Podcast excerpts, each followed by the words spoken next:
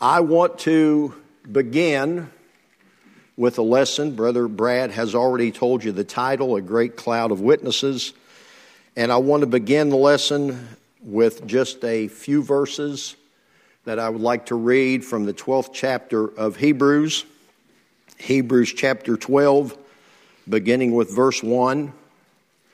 Wherefore, seeing we also are compassed about with so great a cloud of witnesses, let us lay aside every weight and the sin which doth so easily beset us, and let us run with patience the race that is set before us, looking unto Jesus, the author and finisher of our faith, who for the joy that was set before him endured the cross despising the shame, and is set down at the right hand of the throne of God.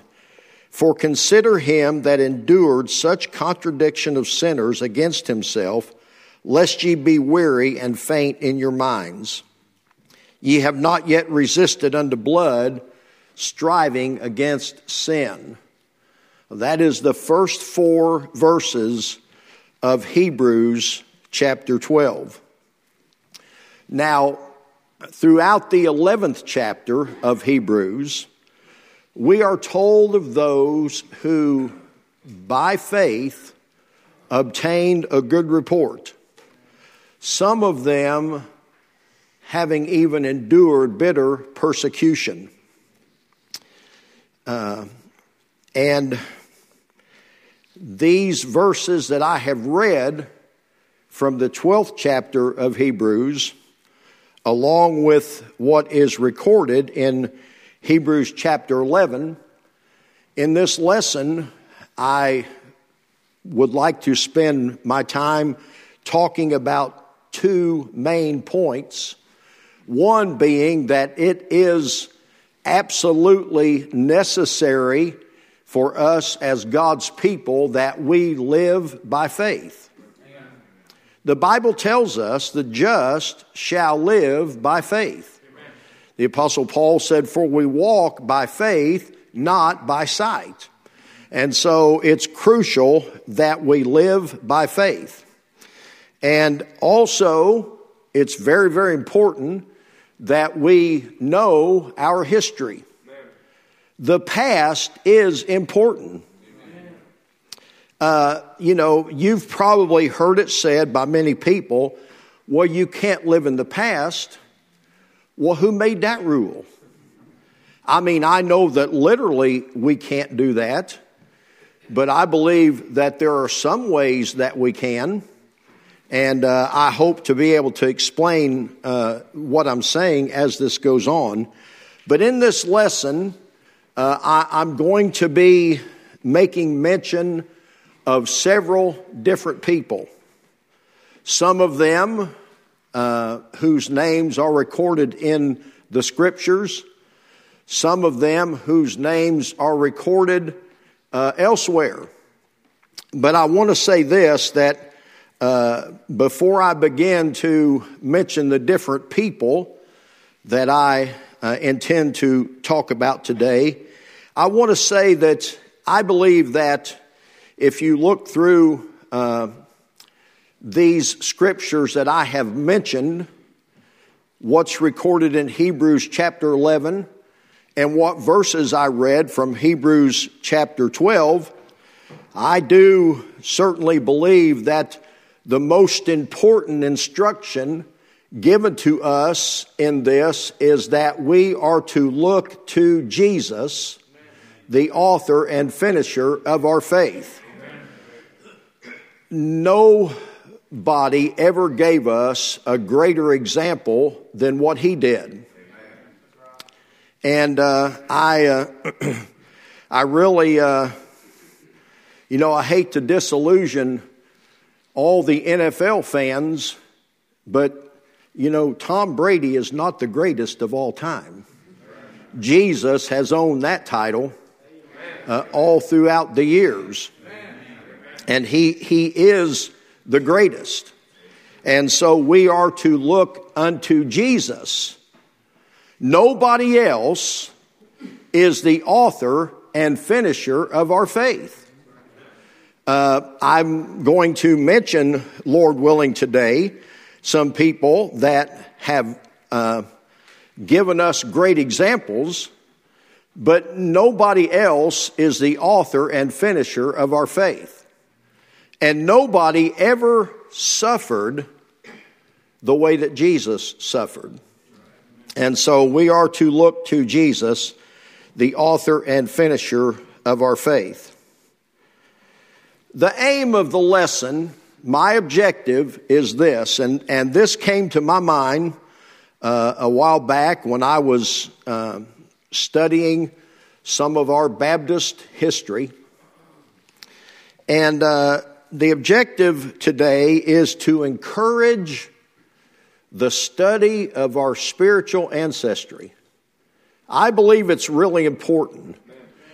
Uh, I, I think that, you know, certainly the most important thing for us is to have a good knowledge of the Word of God. But I believe as uh, men that God has called into the ministry, that there are things that we need to know that go beyond the scriptures. There are other writings, and I'm thankful for what Brother Compton said today.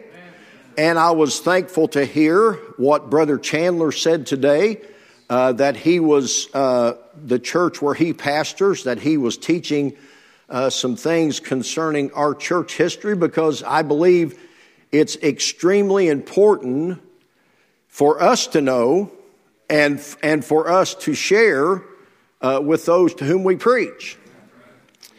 And, uh, you know, if, listen, if we don't believe that history, if we don't believe that having a good knowledge of history is important, then what the Hebrew writer was doing here didn't mean much, did it? Because that's exactly what he was doing. Uh, he was sharing with these to whom he wrote uh, examples of their own ancestors and what they had accomplished by putting their faith in God. If I'm not mistaken in this, uh, in the 11th chapter of Hebrews, I believe that there were 16 people that he mentioned by name. And then towards the end of that chapter, chapter, he just spoke in more general terms. He just said, uh, you know, the prophets, women, and others. And uh, the most the most important thing is not that he mentioned some names and didn't mention other names. The most important thing that he was telling them was what these people saw and what they accomplished by trusting in the Lord. And we still, today, we need to live like they did. And so this was, uh, I believe, the great cloud of witnesses that he was talking about. Now, this word witnesses, and uh, it, it's found in other places throughout the New Testament writings. Most of the time in the English Bible, when you find the word witnesses, not, not every time, but most of the times, uh, it was derived from the same word in the original language. And actually, uh, there are three places in the New Testament two where you find the word martyr, one where you find the word martyrs, plural, and all three of those uh, were derived from the same word in the original language that witnesses was uh, taken from in most places where you find it spoken of. Now, we think a lot of times uh, when we think of witnesses, probably our, uh, our mind goes to uh, maybe the courtroom. You know, we may think of uh, a witness being somebody who is called forth to give evidence of maybe, uh, you know, someone who's being defended or someone who's being prosecuted, and they may call uh, forth their witness to, to, you know, to give an account of the things that they may know about uh, whatever the person is on trial for. But, uh, you know, the way that that is looked at, the way that that word is used, uh, you wouldn't be able to do that with the people spoken of in Hebrews chapter 11 because if somebody said, Well, I would like to call Moses to the witness stand, you'd have to say, Well, he can't come. Well, why not? Well, he's dead. I mean, think about it. These people, all these people that were mentioned, that the Hebrew writer spoke of as being a great cloud of witnesses, they were already gone from the world. And I think to make uh, the point, uh, to restate the point that uh, Brother Compton was making, that if what should be done is done, if records are kept and things are written, then obviously, if we look at what happened here in the 11th and 12th chapter of Hebrews, then obviously people who are dead uh, people uh, of God, the saints of God who serve the Lord, even when they're dead, can still be witnesses. Amen. I mean, that's, that's what was happening here. These people that he spoke of as being a great cloud of witnesses, none of them at the time of the writing were alive. But their examples were used, uh, you know, like, like Abel being dead, yet still speaking. And so, you know, that's, that's a very, uh, one of the very important reasons I believe that we uh, have as much knowledge as we can of our, uh, of our spiritual forefathers. I want to read uh, something that there's a man named James Beller that wrote a book entitled America in Crimson Red. And he expressed this thought, I, I felt like, uh, as well as anybody could. He said uh, in the introduction of his book, he said, No historian is able to give the facts alone. I say the historian cannot hide his heart. For if he does, he becomes the reason the reader is disinterested. I cannot divorce myself from the fervor of our historic testimony. Listen, I pray you will feel the same. I knew what I wanted from the experience of our five years of research. I wanted the testimony of our forefathers to transform my own life. I wanted to thirst for God like them, to preach with fervency like them, and for God to use me in like fashion. I also wanted to search for our distinctives and discover how our people maintained them through the years. Now, what he wrote there, and as the way that he expressed his desire in what he wrote, uh, I'm convinced that that was exactly the mindset of the Hebrew writer. He did not want uh, those, when he wrote about these people, he didn't want those who read about them to just simply know the facts. He wanted them to be encouraged and, and to have a greater zeal based upon reading about them. Just like, uh, just like Beller said, he, he wanted these things to change him. He wanted these things to fire him up and to uh, give him great zeal. Now, I, I believe that that's proven if we consider the verses that I read in the 12th chapter of Hebrews. You know, after, after reading about these people and, and what God did in their lives by faith, he, he says in the 12th chapter, Wherefore seeing, which connects the two, wherefore seeing, in view of this, in view of the fact that we are uh, compassed about with so great a cloud of witnesses, let us, let us lay aside every weight and the sin which doth so easily beset us, and let us run with patience the race that's set before us. Let us look at what they did and use that to encourage us to do the same thing that they were doing.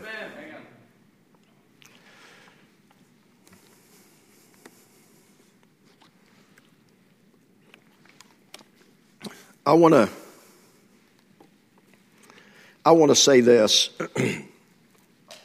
if you are a student of church history, like I am, and that's what I consider myself to be a student. I, I, I mean, I try to share with others what I read, but I consider myself to be a student of church history. And I'm going to give you uh, just a little piece of advice that was given to me years ago. I believe the year was 1983.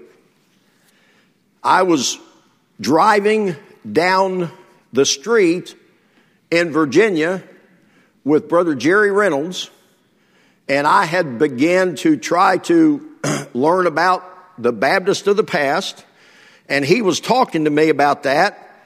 And he said, when you read something that really gets your attention, make sure that you make note of it somehow, that you will be able to recall where you read it. And I said, okay.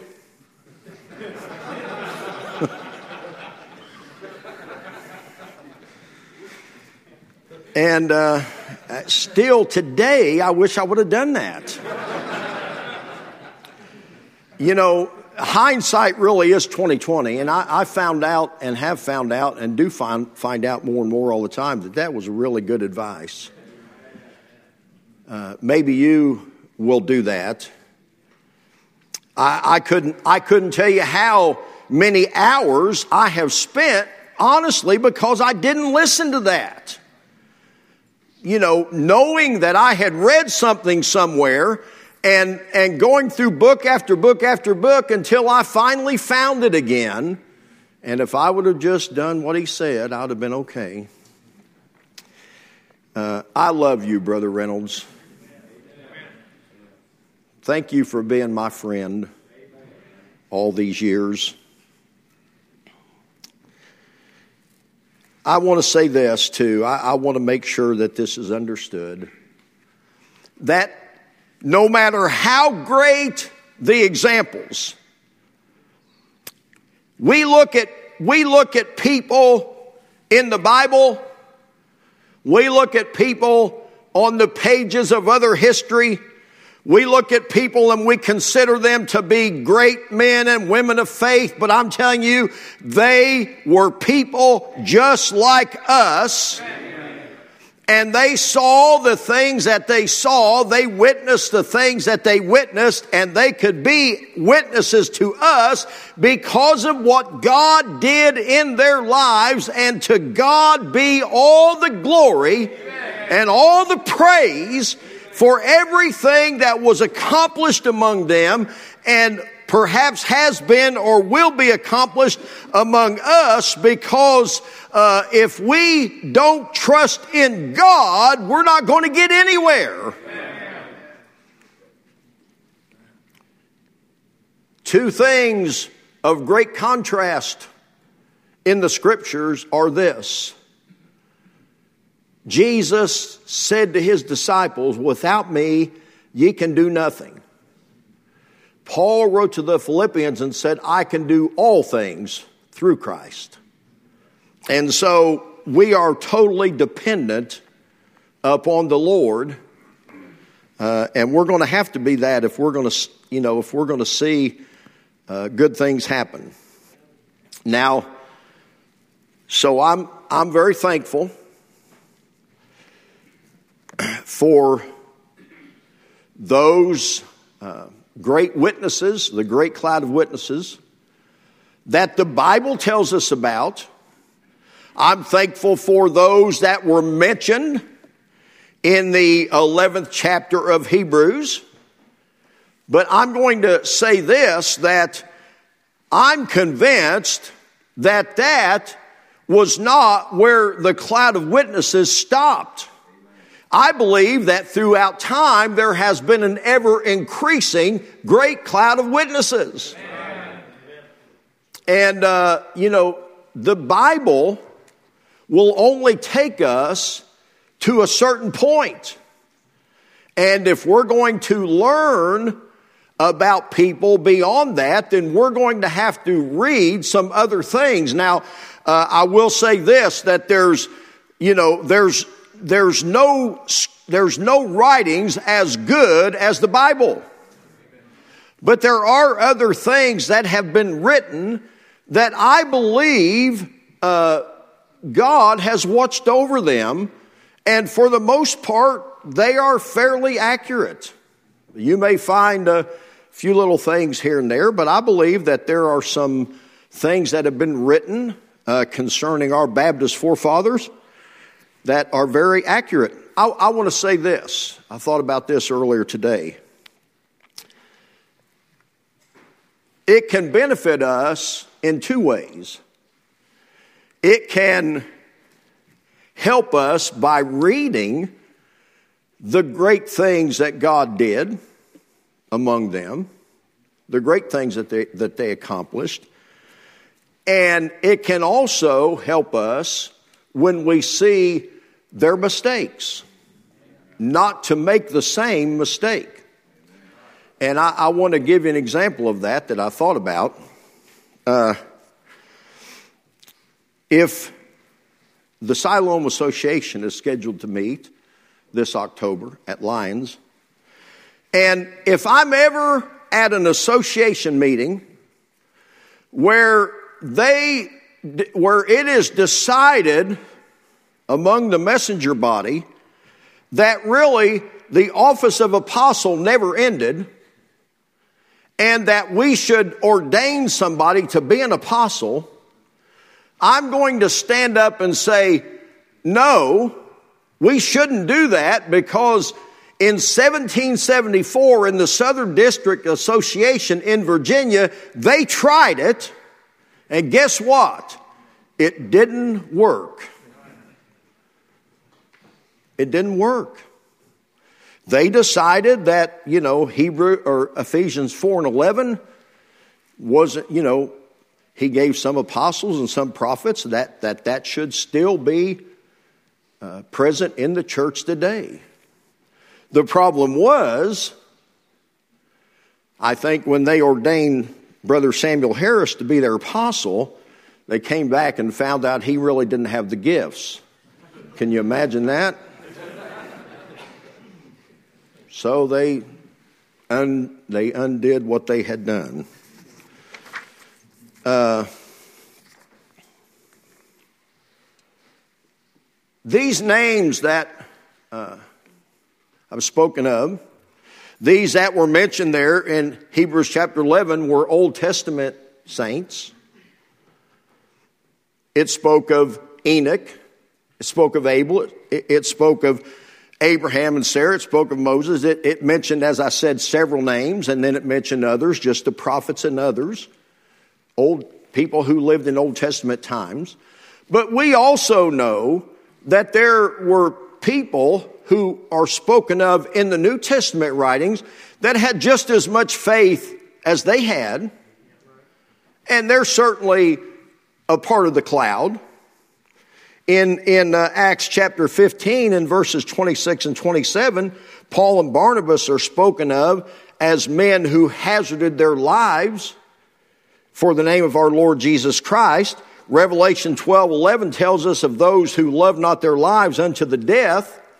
In Philippians 2, chapter 25 through 30, the Apostle Paul in writing to the Philippians, he wrote concerning a very sick man, a very sick friend of his named Epaphroditus, and, he's, and it says, who for the work of Christ was nigh unto death, not regarding his life to supply their lack of service toward him. And I, I want to say this these people lived their lives by faith, believing that Christ was more important than their own lives.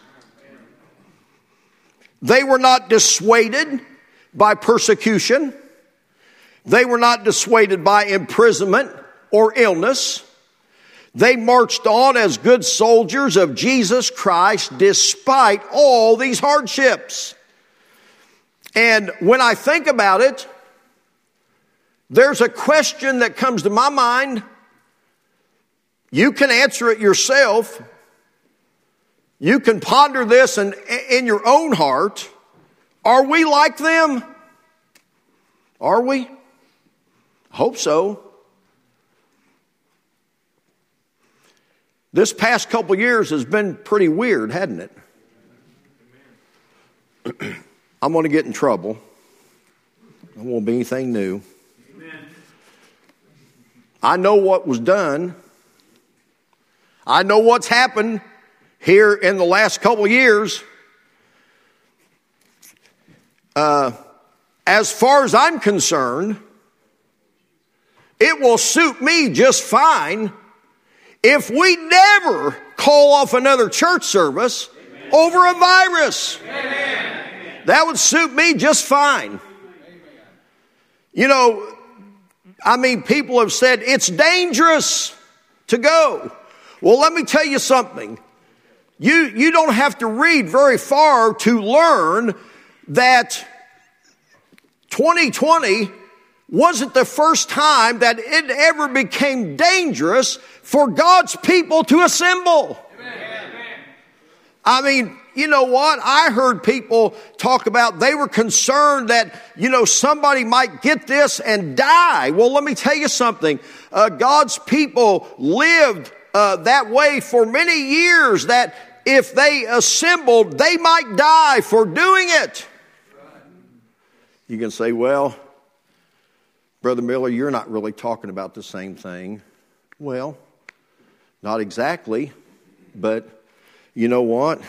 I mean, I don't really see where it would be worse to die from a virus than it would be to get your head chopped off.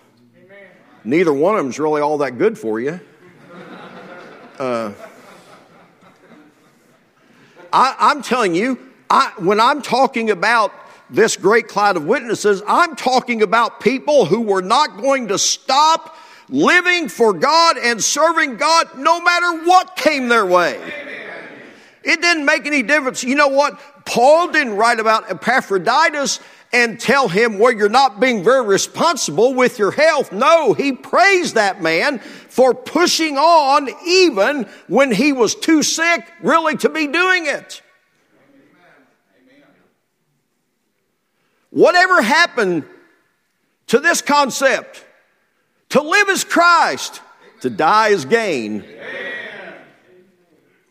We're not supposed to be governed by fear. The Bible tells me that we are not to forsake the assembling of ourselves together.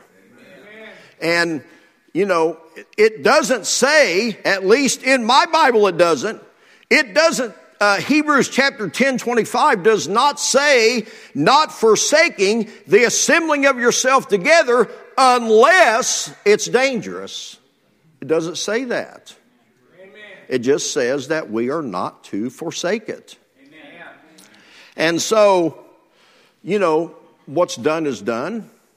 What's over is over. But it would suit me just fine if we never do that again. Amen. In Acts 20, in verses 22 through 24, Paul said to the elders of the church at Ephesus, And now, behold, I go bound in the Spirit unto Jerusalem, not knowing the things that shall befall me, save that the Holy Ghost witnesseth in every city that bonds and afflictions abide me.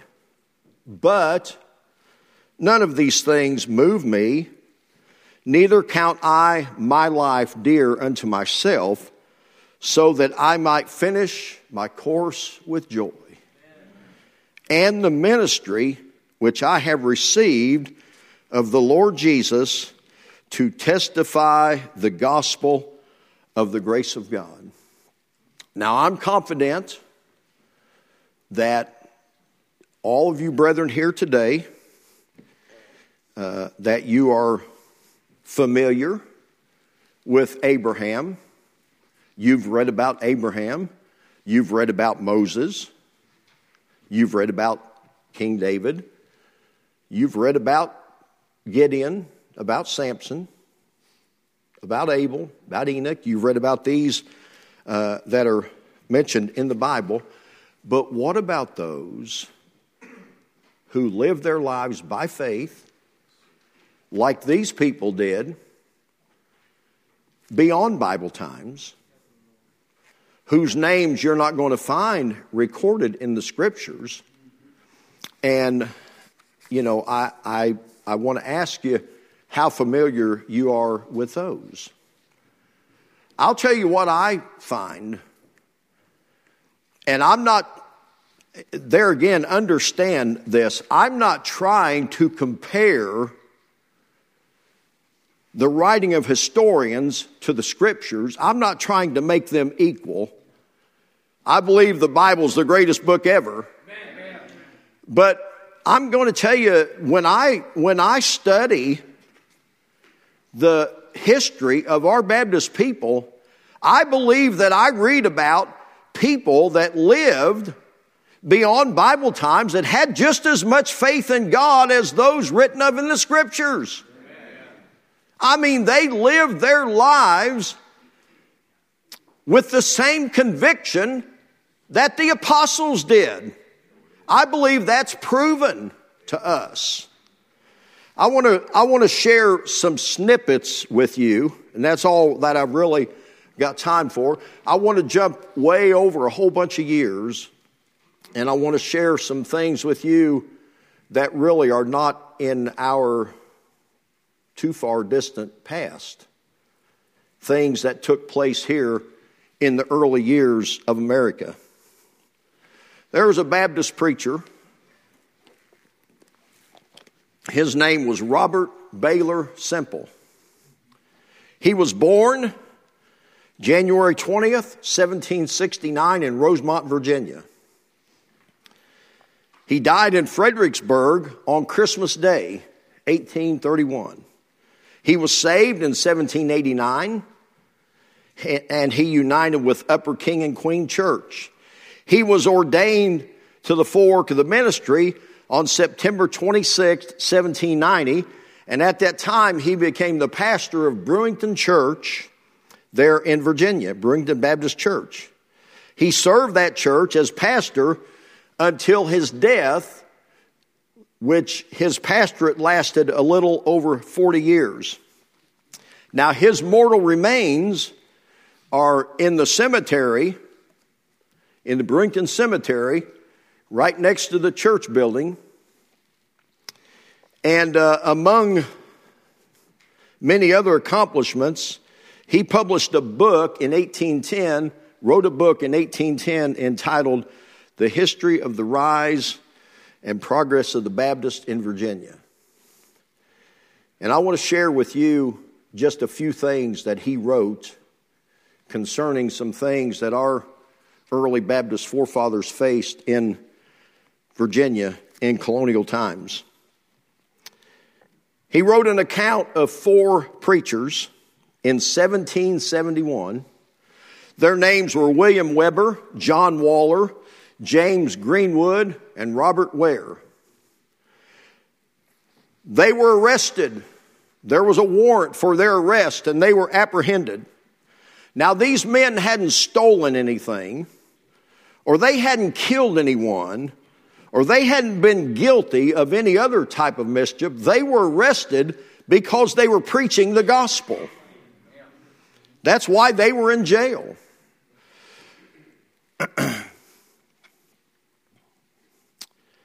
they were offered a they were offered uh, this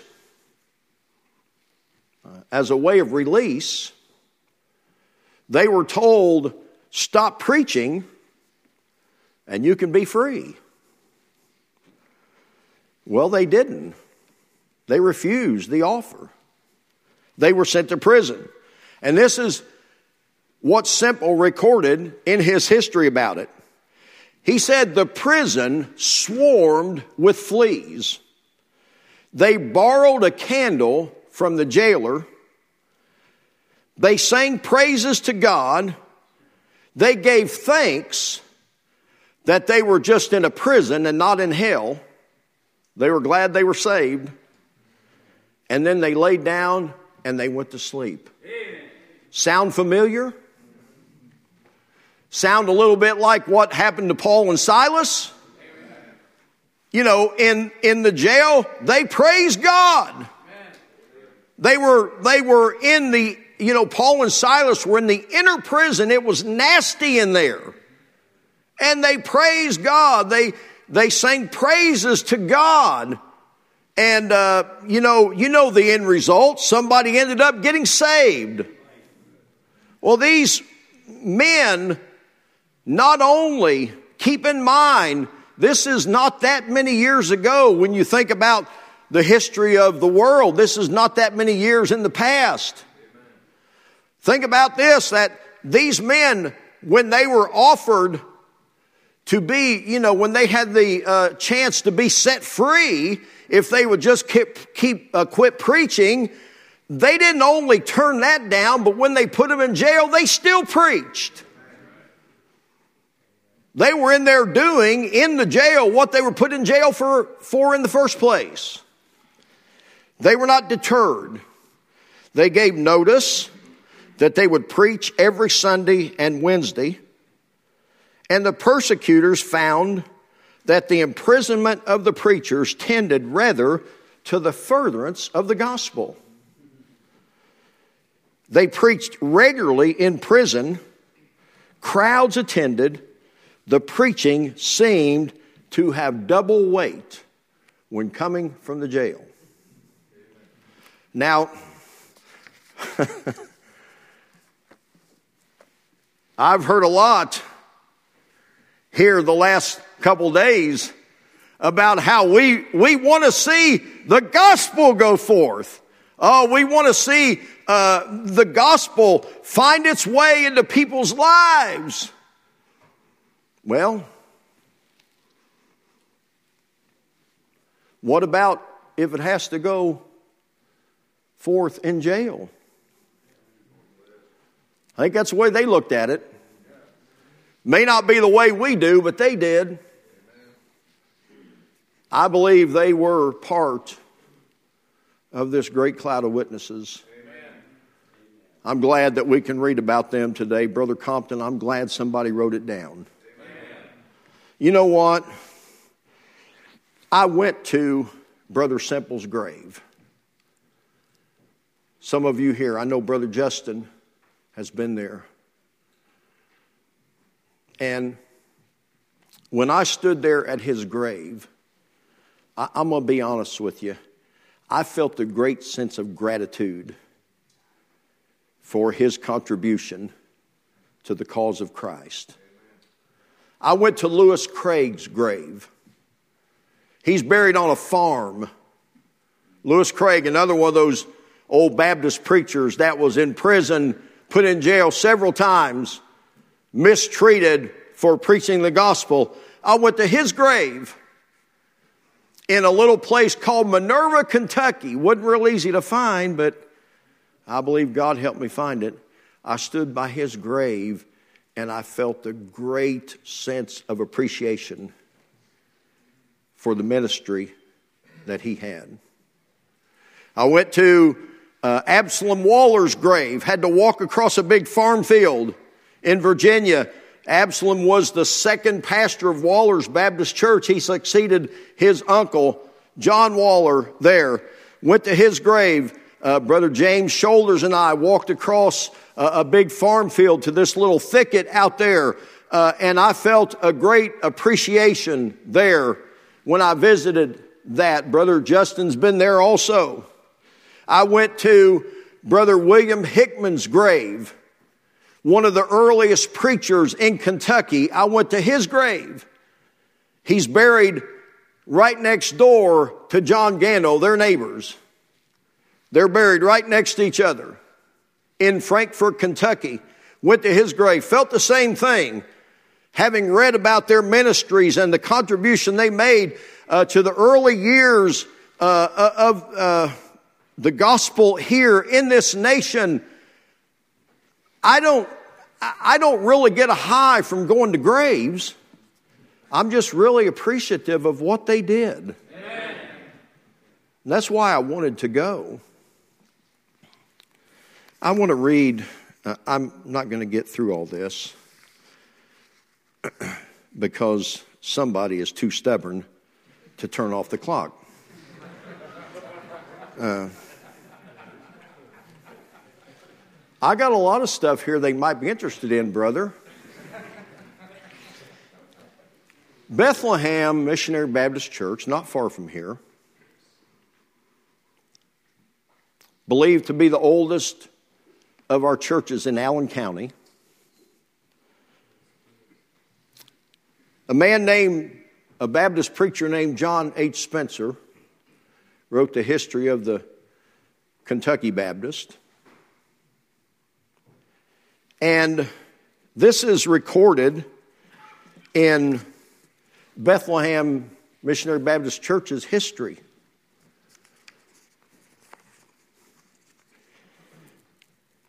They did this. They passed three resolutions. Their church. I'm going to read them. Resolution one that we congratulate Elder Spencer on his success and hereby tender to him our thanks for his energy and perseverance manifested by him for the past 19 years in procuring preparing, and publishing said history. Resolution number two, that we endorse said history so far as it has been examined and recommend it to the Baptist everywhere as correct and a history of great interest. Resolution number three, that a copy of these resolutions be forwarded to the Western Recorder for publication a copy forwarded to Elder Spencer, and a copy entered on our church book to show, listen, to show the appreciation we have for Elder Spencer for being the means of laying before the readers of said history many items of the history of the pioneer Baptist of the state that would have been forever lost to the present and future generations. Done by order of the church at the March meeting, 1886, E.H. Reed clerk, T.J. Ham, moderator pro tem.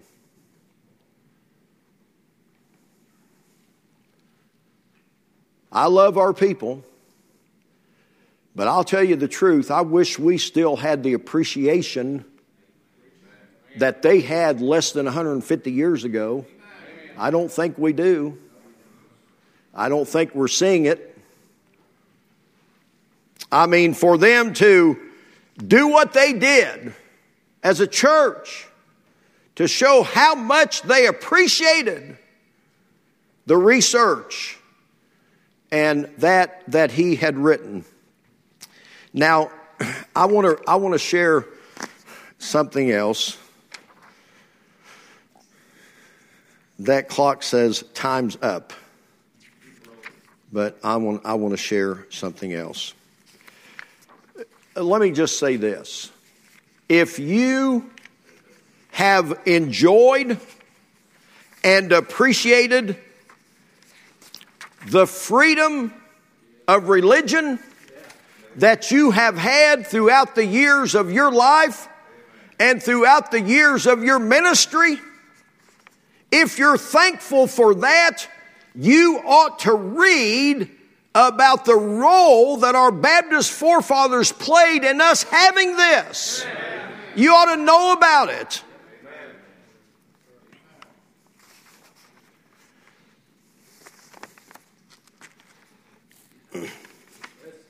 I got to find where I'm at. I always mess these written lessons up. I want to read this real quick while I'm thinking about that. This is a book, Christian Doctrines. I, I want to say this. You may not like it, but I want to say this. I believe among our Baptist forefathers that we've got plenty of good witnesses if you would just look at them, I think you'd find out you don't need to go to anybody else. I think there's plenty of good witnesses that have lived right among our ranks. This book, J.M. Pendleton wrote this book. My friend, Brother Dale Compton, sent this to me in 1984, and I've enjoyed it. I've liked this book. But he wrote this in the preface of this book. He's buried not far from here, right next door to the Fairview Memorial uh, building. He said, My days are passing away, and I shall soon be numbered with the dead. I would not be entirely forgotten when I die. Still, my desire of posthumous fame comes within narrow limits. It amounts only to this a wish that some, profited by the compendium of theology, may, when their kindness prompts them to go to my grave, thank God that I lived. And, you know, these people that I have talked about, I don't think they had any desire of posthumous fame. In fact, I doubt that very few of them even had an inkling of a thought that Robert Spencer would one day write their history. They were just serving the Lord. They were not looking for fame or anything like that. They were just serving the Lord and honoring the call that He had given them but I'm glad that their names have been recorded. Uh, there was a man uh, named James Ireland, and I, I'm going to read this before I quit. He spent five months in the jail there in Culpeper, Virginia. And right after being released from a five month stay in prison, the next day he went to work trying to secure liberty for the Baptist people. The next day, after getting out of prison for five months, he, uh, he went to the uh, inhabitants of Frederick and Culpeper County and started a petition. And he took that petition to the man uh, in Williamsburg who was then the governor of Virginia. And Ireland's request was this that he be allowed to build a meeting house, it's a place to worship, and that he be allowed to preach without being molested for doing it. Uh, it's my understanding that he even got an Anglican person to sign the petition. God had to be in that. Well, by the grace of God, his request was granted. Now, he still had to go to trial, but when he went back to trial, he had some ammunition then, and, uh, and it proved to be very effective. And our history tells us that the door of religious liberty began to be opened for the Baptist people. And oh, there's so many more that could be mentioned and so much more that could be said about that. But I just wanted to show you, like I said, a little snippet uh, showing you that that uh, uh, you know our people. Uh, played a great part. Our forefathers played a great part in that. I want to read this. Lewis Peyton Little wrote a book titled Imprisoned Preachers and Religious Liberty in Virginia. And I, I, I said a moment ago if you're thankful for what you have, you ought to read about it. He said this He said, In the continued and uninterrupted use of any great blessing, we are prone to underestimate its value and minimize its importance. This is especially true with reference to the inestimable boon, religious liberty. Now, listen to this.